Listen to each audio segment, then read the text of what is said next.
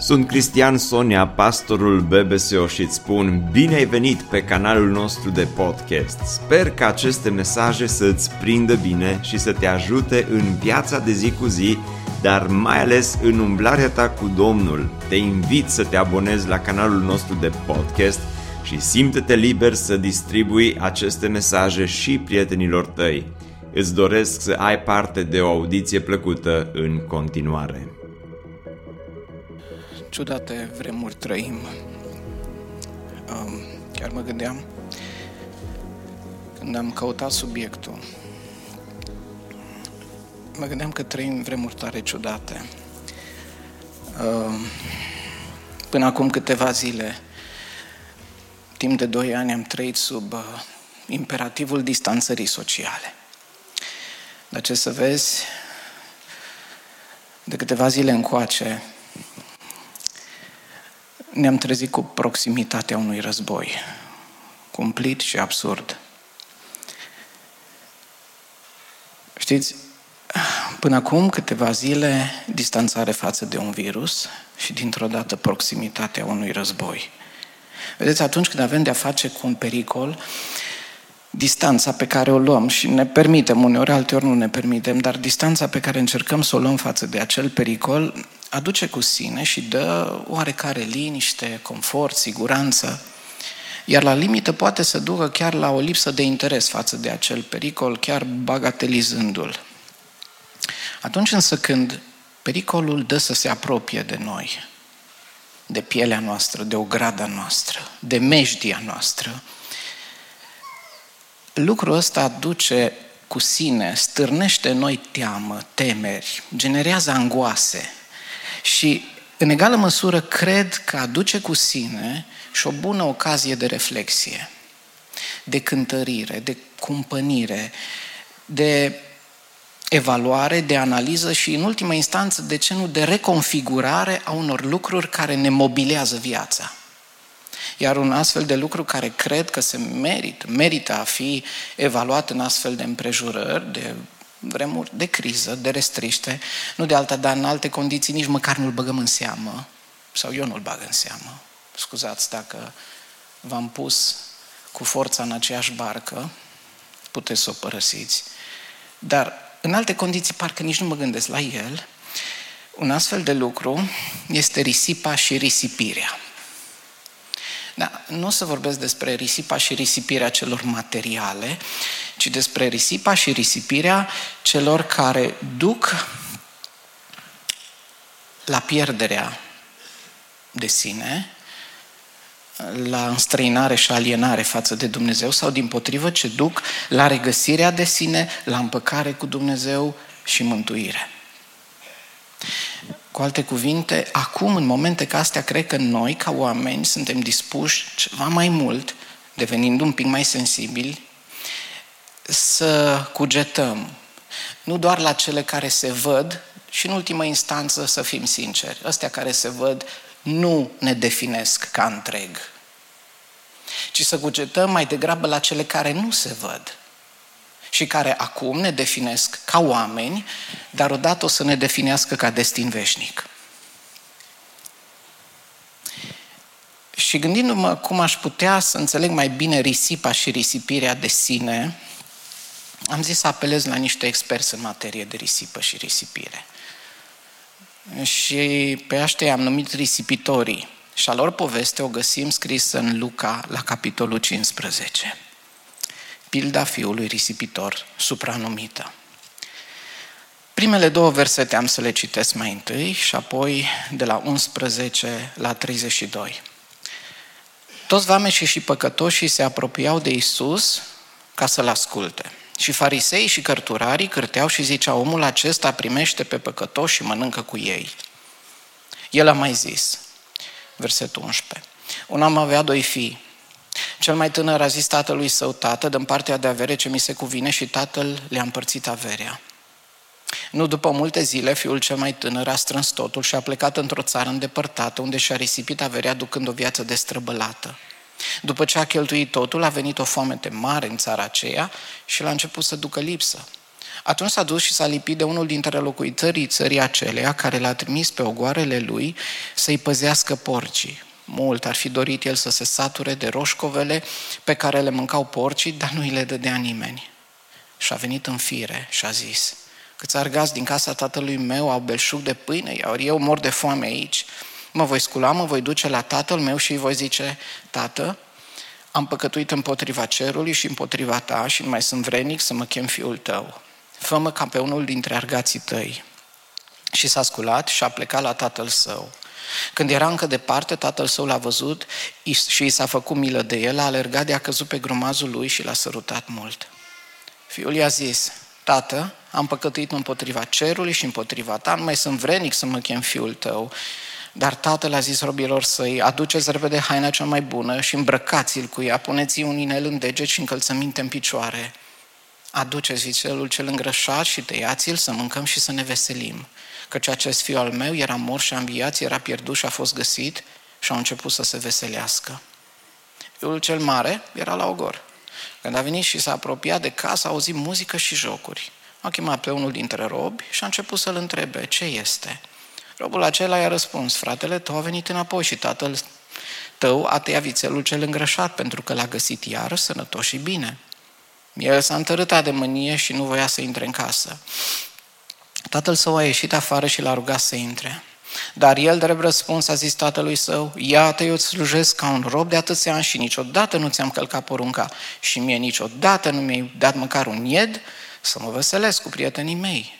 Și când a venit acest fiu al tău, ca și cum nu era fratele lui, care ți-a mâncat averea cu femeile desfrânate, i-ai tăiat vițelul cel îngrășat. Fiule, i-a zis tatăl, tu întotdeauna ești cu mine și tot ce am eu este al tău. Dar trebuia să ne veselim și să ne bucurăm pentru că acest frate al tău era mort și a înviat. Era pierdut și a fost găsit. Haideți să ne rugăm. Într-adevăr, Doamne, cum așa de frumos am auzit în dimineața asta, mai jos de brațele tale nu putem cădea. Și chiar dacă noi nu le vedem aceste brațe cu acești ochi fizici, aș vrea ca prin ochii credinței să vedem că aceste brațe s-au întins odată pe crucea Golgotei. Mai jos de atât nu putem cădea. Și în toate căutările noastre, în toate rătăcirile noastre, te rog, ieși-ne în întâmpinare. Îndură-te de noi, de sufletele noastre, de cei care astăzi rătăcesc, dar și de cei care pribegi, suferă că au pierdut o casă. Te rog să ne ajut să fim ceea ce trebuie să fim în vremuri ca acestea. Binecuvântat și slăvit să fie numele în veci. Amin. Dragii mei, parabola asta pe care am citit-o e cea mai lungă dintre toate pildele evanghelice și poate e și cea mai cunoscută. Uh, și dat fiind acest fapt, mm, sau poate în ciuda lui, sau cine știe, poate tocmai datorită faptului că e atât de cunoscută și atât de populară și din pricina faptului că sunt atâtea perspective din care ea a fost privită, a căpătat de-a lungul titlului diferit, de-a lungul timpului a căpătat diferite titluri. S-a chemat ca fiind parabola fiului risipitor, asta e cel mai cunoscut, apoi parabola uh, întoarcerii fiului risipitor. Dar sunt și alte formule de genul Uh, pilda tatălui iubitor, a tatălui care așteaptă, a compasiunii tatălui și a fiilor pierduți, a iubirii tatălui, a, a tatălui iubitor și a fiului mânios, a celor doi fii rătăciți, tot felul de titluri. Acum, toate sunt valide, indiferent de unde le privești, mai ales că e o perspectivă foarte largă din cea din care poți privi lucrurile. Și asta pe de o parte pentru că dacă nu, ne-am, dacă nu l-am avea pe fiul cel mic în parabolă, cu revendicarea lui, cu plecarea lui de acasă, povestea n-ar începe. Dar pe de altă parte, fără reacția aia recalcitrantă a fiului cel mare la sfârșit de poveste, povestea parcă își ratează sensul. Și asta cu atât mai mult cu cât ea era rostită ca un răspuns la cârtelile fariseilor și a cărturarilor care nu puteau înțelege cum de Domnul Isus îi bine primește pe cei păcătoși. Și Domnul Isus tocmai asta e, de a le da această pildă. Dar în ultima instanță lucrurile nu se opresc doar la cei doi prunci. Ele trec dincolo și în, în fond și la urma urmei ambii prunci se definesc prin răzvrătirea față de tatăl lor. Față de tatăl lor, iar felul în care acesta înțelege și alege în cele din urmă să se raporteze la ei, acel fel al tatălui de a fi devine cheia ultima a narațiunii. Înainte să intru direct în subiect, pentru că drumul e lung, Vreau să vă spun traiectul dimineții astea. Mai întâi o să parcurg pilda, după care am să mă opresc în dreptul personajelor, o să facem niște portrete ale acestor personaje și apoi învățătura de final. Hai să luăm pilda și să o parcurgem. O să facem câteva popasuri explicative de-a lungul ei. Parabola începe simplu. Expozițiunea narațiunii cât se poate de concisă. Un om avea doi fii. Și intriga imediat vine în versetul următor. Cel mare i-a cerut tatălui său, ce a zis? Tată, dăm partea de avere ce mi se cuvine și tatăl i-a împărțit averea. Acum, faptul că un tată avea doi fii e un fapt divers. Dar faptul că unul dintre prunci a cerut partea de avere ce îi se cuvine e un fapt surprinzător. De ce? Pentru că partea de avere nu se dădea pruncilor decât după moartea tatălui. Așa că, într-un fel, cererea acestui mezin echivala cu un soi de condamnare la moarte a tatălui.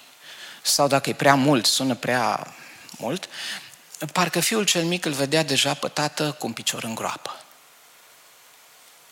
Și îi zice, tu la ai, dar stai că asta nu e bună. În fața acestei afirmații aș vrea să fac două observații. Dragii mei, îmi imaginez că în fața ei, nici nu știu ce e mai surprinzător. Uh, revendicarea fiului cel mic sau răspunsul tatălui? Fiul cel mic frapează prin revendicarea sa, o revendicare care dă în vileag tupeul și insolența lui. Dar răspunsul pe care îl dă tatăl Uh, este și el surprinzător, că tatăl surprinde prin ceea ce răspunde și răspunsul lui, într-un fel, denotă așa o aparentă resemnare și, într-un fel, o inacceptabilă capitulare în fața tupeului mezinului. Parcă, știi, acum îmi imaginez, stând așa între cei doi și auzind ce-i cer la mic și văzând ce dă tatăl, zine să te întorci către la și să zici, bă, nesimțitule, Păi, dar nu ți rușine să ceri așa ceva tatălui tău, iar apoi tatălui nu care cumva să-i faci pe plac. Păi, dar nu se întâmplă niciuna, nici alta. Ăsta cere cu vădită neobrăzare, iar tatăl oferă cu aparentă resemnare. Și pruncul nostru nu numai că e hotărât să ceară, el e hotărât să și pună în aplicare ce-o cerut. Așa că zice textul, nu după multe zile, hotărât să dea, uh, a strâns totul. A strâns totul și a plecat într-o țară, zice textul, nu orice fel de țară, ci îndepărtată. Că de perspectivele erau pe măsura posibilităților, a resurselor și învergura aventurii era pe măsura sponsorizării primite. Și, poate nu întâmplător, ajuns în acea țară îndepărtată, zice acolo, că a risipit averea ducând o viață destrăbălată. Adică noi am zice azi, a făcut-o lată. Interesant e următorul lucru. Într-un singur verset, în același verset, adună și risipește. Nu stă mult pe gânduri. Când a fost să-și umple de săgile, mâna greblă i s-a făcut. Dar când a fost să golească ce adunase în desăgi, mâna morișcă i s-a făcut învățătura. Are română o vorbă, easy come, easy go. Adică ce intră ușor, iese ușor. Și ăsta e un mare adevăr. Când ai pus sosul să câștigi ceva, ți cam indiferent cum îl pierzi. Și mergem mai departe. Dar lucrurile nu se opresc aici. Peste criza personală a mezinului aventurier se suprapune și criza țării în care s-a aciuat. Că zice acolo, zice în versetul așa, după ce a cheltuit totul, a venit o foamete mare în țara aceea și el a început să ducă lipsă. Uh, ce imagine! Un om lipsit de resurse într-o țară secătuită de resurse. Uh, mai rău de atât nu se poate. Ba se poate. Că textul zice, ne mai având de ales, că până acum am avut de ales, dar acum ne mai având de ales, alege în cele din urmă să lucreze ca porcar, conform pregătirii sale. Și ai zice, nu, no, ăsta e fundul sacului. Ba, nu-i fundul sacului, să poate și mai rău. Adică, deși avea o slujbă, era așa de prost plătită, că omul ăsta nu-și permitea în meniu nici măcar roșcove. Roșcovele erau acele păstăi furajere de se destulau porcii cu ele. Și atunci, în contextul ăsta, dacă ar fi să rezumez într-un fel traiectul mezinului, ar fi așa. Mai întâi, fiu în casa părintească, apoi străin într-o țară îndepărtată, iar în cele din urmă falit într-o țară în criză. Dar era așa un falit, așa un falit, era de o speță rară, încât fluiera atât de tare a pagubă, încât, uh, deși muncea, de fapt murea de foame. Că în timp ce râmătorii, cărora ele slujea, mergeau seara la culcare sătui, omul nostru se uita a dormi cu burta lipită de spate. Așa că nu-i de mirare că în aceste împrejurări uh, cel mai bun companion al său, cel mai nelipsit companion al omului nostru, și anume foamea. Foamea.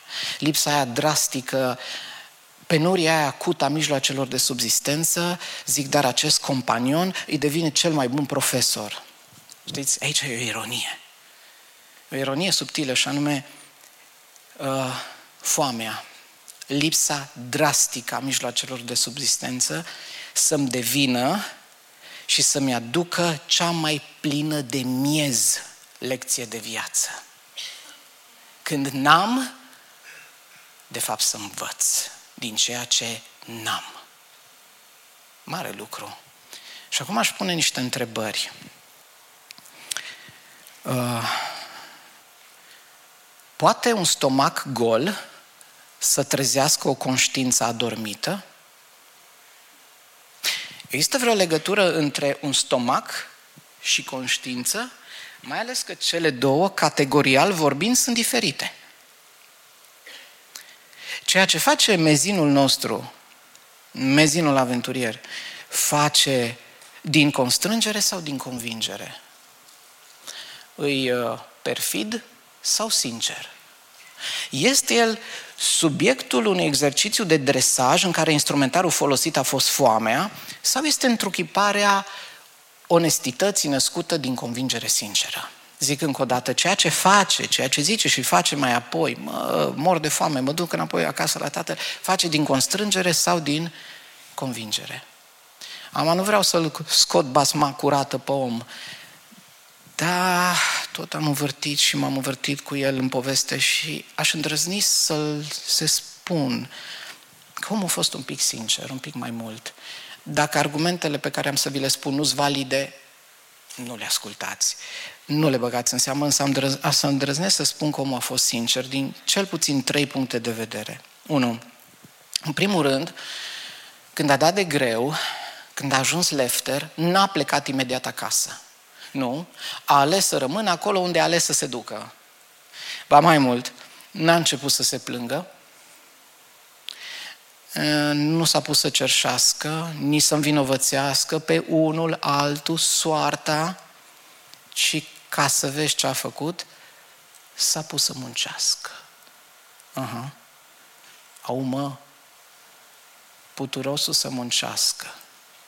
Mare lucru și cum uh, piața forței de muncă, de bună seamă, într-o țară aflată în criză, era și ea în criză, au ales în cele din urmă, cu ultimul post de la AJOFM, porcar.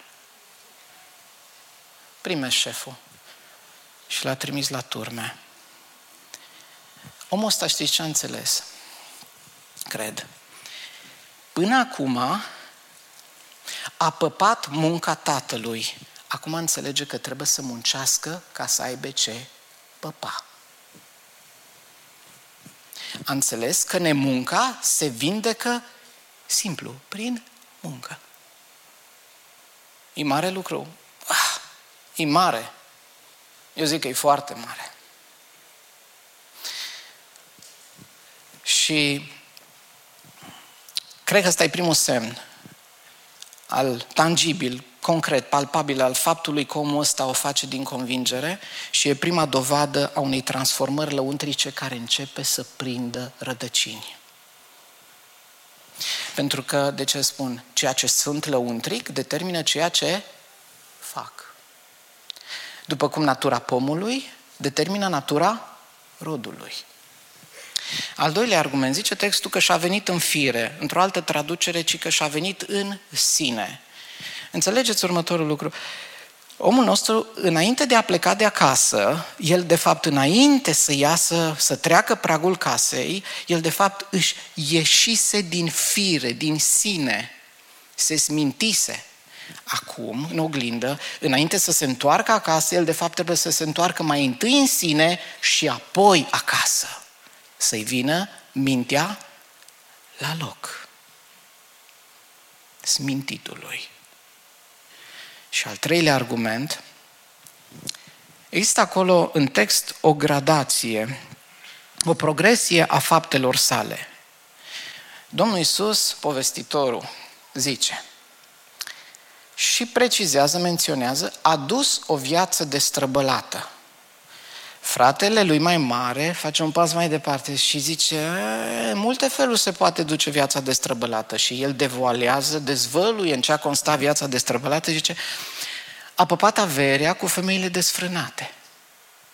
Însă cel care face pasul final și spune lucrurilor pe nume, lămurește răspicat și numește fără ocoliș realitatea, oricât de hâtră, oricât de mizeră era ea, e cine? E tocmai pruncul ăsta în cauză. Când? Când știți ce face? Când recunoaște, își asumă și numește ceea ce a făcut pur și simplu ca fiind păcat. Nu ia pe după, știi, că de fapt a fost o conjunctură, o chestie, domne, nu eu, știi, nu, nu, nu, pune deoparte orice și zice, man, nu știu, ce-o fi, în fine, zice, mă, am fost un smintit și ce am făcut se numește păcat. Punct.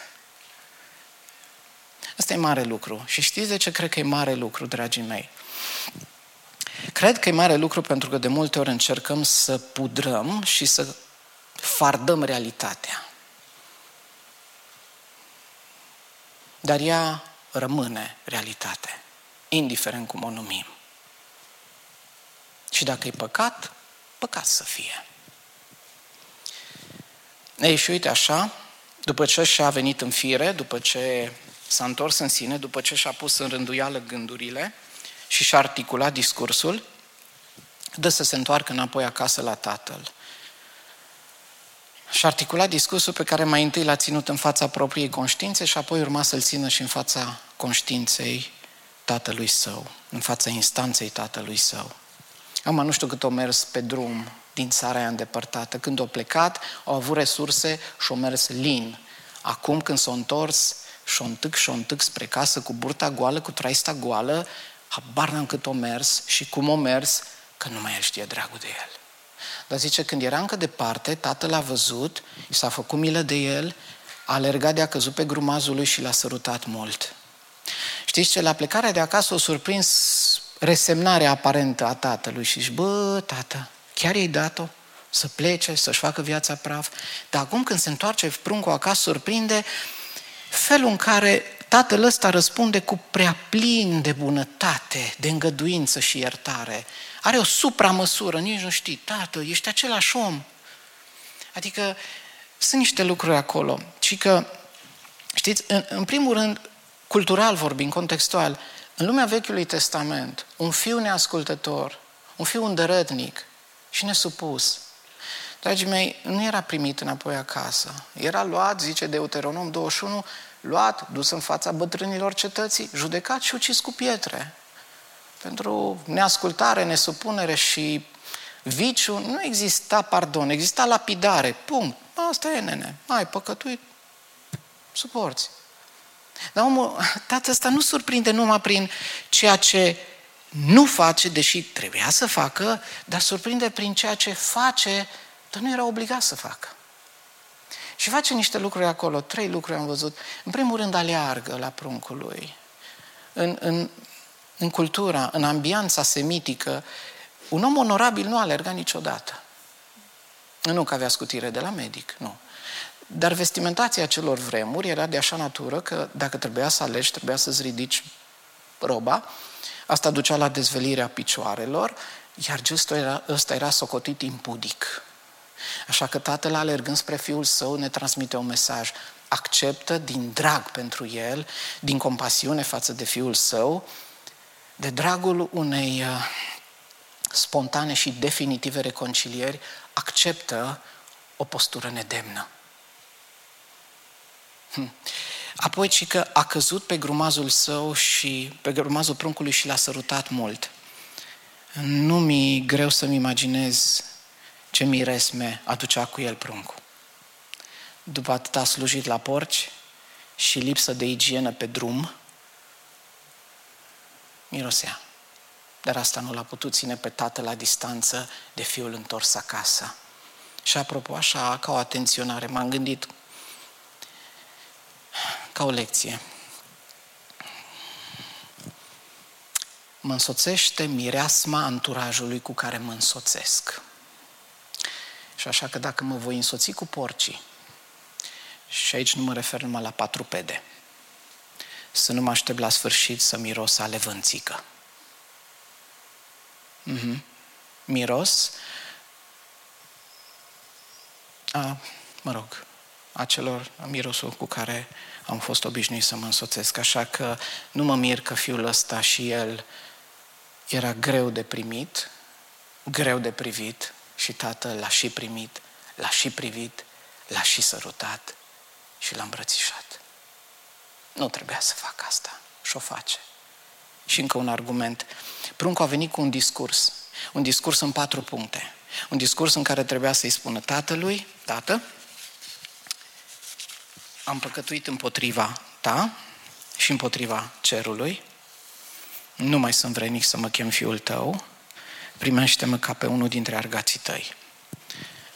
Și apucă să spună primele trei puncte și când dă să spună și despre argat, tatăl îi zice, șșșș, taci, gata. Ai mai făcut-o odată, ascultă-mă cu atenție. Nu îmi cere și de data asta ceea ce tu crezi și îți imaginezi că e bine. Ai mai făcut-o odată și numai bine n-ai ajuns. Așa că de data asta lasă-mă pe mine să-ți ofer ceea ce tu nici nu mai visezi ori speri. Și ai vrut să zici ceva, ultimul punct din discurs? Era ceva despre argat? Nu, no, pruncule, gând la gând. Și eu despre argat vreau să spun. Și tatăl uitându-se în ochii fiului zice, argat, adu haina cea mai bună și îmbracă-l cu ea, ca semn al onoarei recuperate. Adu încălțăminte și pune în picioare, ca semn al autorității restabilite. Aia era ca libertate redobândită și apoi inelul ca autoritate. Acea onoare era reprezentată de haină, autoritatea de inel și încălțămintea ca om liber, că sclavii umblau de sculți. Și în felul ăsta tatăl îl bine primește și nu se oprește aici, ci așa cum parcă surprinzător, el nu doar bine primește până în punctul ăsta, ci o face așa, boierește, clătina și îndesa când zice, mă, aduceți vițelul, cel gras, să-l, să-l tăiem, să ne veselim, că pruncul ăsta al meu ce era? Păi, era mort și a înviat, era pierdut și s-a aflat și să ne veselim. Ce bine primire îi face tatăl. Dar ce se întâmplă între timp? Nu, nu știu, poate sărbătoarea era în toi și unii dintre meseni erau deja cu scobitoarea între dinți când de la țarină vine fiul cel mare. Și ăsta aude jocuri, vede voie bună, îl cheamă pe unul dintre argați și îl întreabă ce cu bairamul ăsta. Păi, tă, fiul, tău, fiul tatălui tău, fratele tău a venit acasă, tatăl a junghiat vițelul și se bucură că l-a găsit iară sănătos. Fai de capul meu, tunete și fulgere în plin senin de vară. Ăstuia a venit de la țarină, îi sare țandăra cât colo. Nu intră în casă, nene, nu, nu, nu mai intru, gata. Și același tată care mai de ună se văzuse nevoie să iasă în întâmpinarea fiului cel mic, acum este în întâmpinarea ăstuia cel mare și îl înduplec. Hai mă, pruncule, hai mă, tată, că nu-i vorba despre tine, e vorba despre amărâtul ăsta, prăpăditul ăsta care a venit acasă. Hai, bucură-te și tu cu noi împreună. Ăsta nu și nu. Nu și nu. Dragii mei, aș, atunci când îl vezi pe, pe omul ăsta, știți, îmi imaginez următorul dialog. Când l-am văzut pe, pe fiul cel mic, te apucă, m-a apucat mila, dar când îl aud pe ăsta cel mare ce scoate pe gură, încăpățânarea lui, recalcitrant, îndărădnic, a, nu vrea, supărat, mofturos, arțăgos, catâr, stă în fața pragului priponit, numai nu intră. Zici că și ăsta e de compătimit.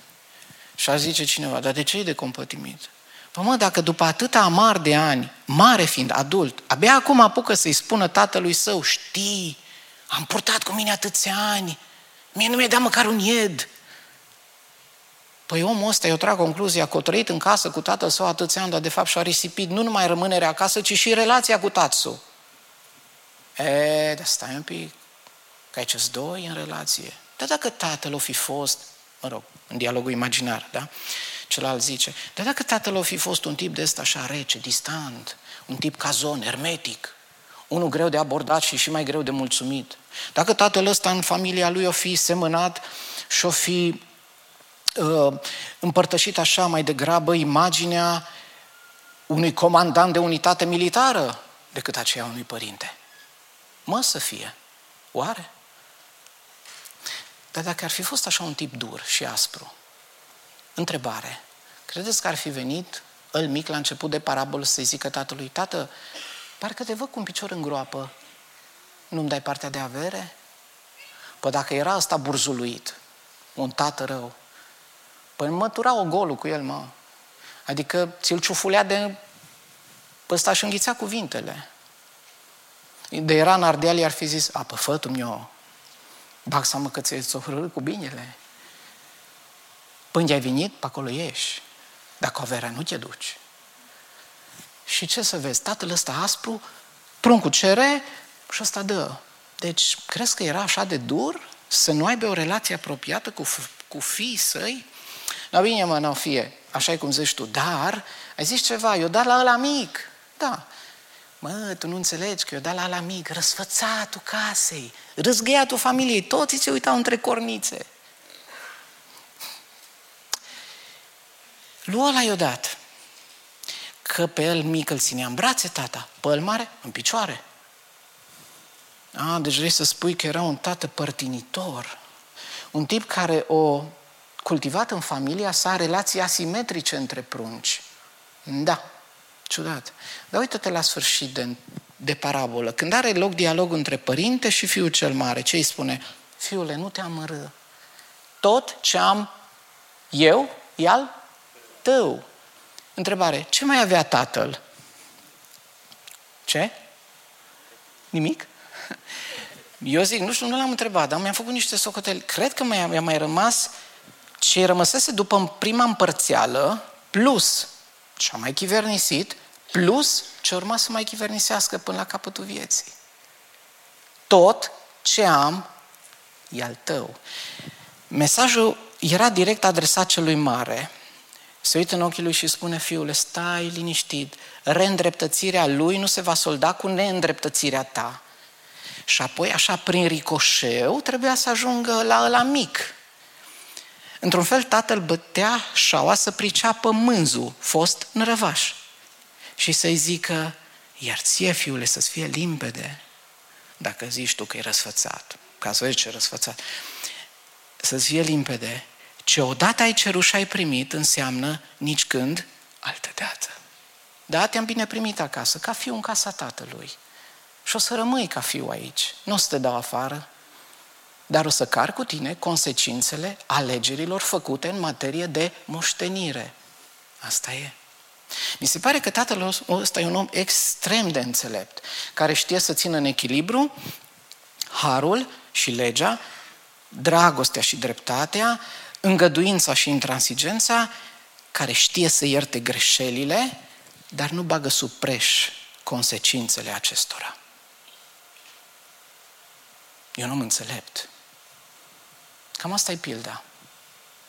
Și acum aș duce la personaje. Wow! Cam târziu. M-aș duce la personajele pildei și aș face o paralelă între ele. Sper că în 5 minute să termin. Mă iertați. Fiul cel mic și fiul cel mare i-aș pune să se oglindească unul pe celălalt. Și i-aș pune să se vadă unul pe celălalt față în față. Și a zice așa, o să vedeți că atunci când te uiți la ei, zici că sunt diferiți, dar ei de fapt sunt tare asemănători. Și uitați-vă, ambii au avut ceva de a face cu partea de avere cuvenită. Baiui însă că cel mic a cerut-o înainte să îi se cuvină și cel mare îi reproșează tatălui uh, că nu i-a dat-o la vremea cuvenită. Nici măcar un ied. Ambii au avut ceva de împărțit cu lumea. Cel mic s-a bălăcit în mizeriile ei până în gât. Cel mare, mai bine zis celui mare, frustrarea de a nu fi gustat din plăcerile ei îi stătea în gât. Ambii vor fi roșit când s-au întors acasă. Erau acolo în prag, îl mic o fi roșit de rușine, îl mare o roșit de furie. Ambii au avut ceva de reproșat în pragul casei fiind. Cel mic s-a învinovățit și și-a vărsat amarul pentru tot răul făcut. Cel mare, învinovățind și vărsându-și toată amărăciunea peste veselia în care s-a nimerit. Ambii, într-un fel sau altul, se raportează la moralitate. Cel mic prin suspendarea ei, cel mare prin suficiența ei. Ambii, într-un fel, au parte de sărăcie. Cel mic experimentează fățiș, frontal, pe aia trupului, prin lipsa aia drastică a mijloacelor de subzistență. Cel mare o trăiește mocnit, scrâșnit, pe aia lăuntrică, prin puținătatea lui sufletească. Ambii, într-un fel, au ceva să ne învețe, cu mâna pe sus ca la școală. Cel mare ne învață ce înseamnă să fii cum se cade. Cel mic, în schimb, ne învață cum se cade. Ambii au fost risipitori. Cel mic a făcut risipă de risipire, risipind darul primit de parte de casă. Cel mare, în schimb, a fost un risipitor de cumințenie. Risipind relația cu tatăl, deși în casă fiind. Și în ultimul rând, ambii au fost pierduți. Unul pierdut în lume, celălalt pierdut în casă. Diferiți și totuși asemănători. Cel mic, dragii mei, a trebuit și a ieșit din fire și s-a întors în sine. Înainte ca să se întoarcă înapoi acasă, el de fapt a trebuit să se întoarcă în sine și apoi acasă. Din sminteala lui a trebuit să se vindece, să-i vine mintea la loc. Cel mare, în schimb, dragii mei, ăsta-i, ăsta-i nefericit din pricina propriei sale cu mințenii. Domnul ăsta e așa de cuminte că ajunge în punctul să-i refuze tatălui său și dreptul acestuia de a ierta. Ce absurd!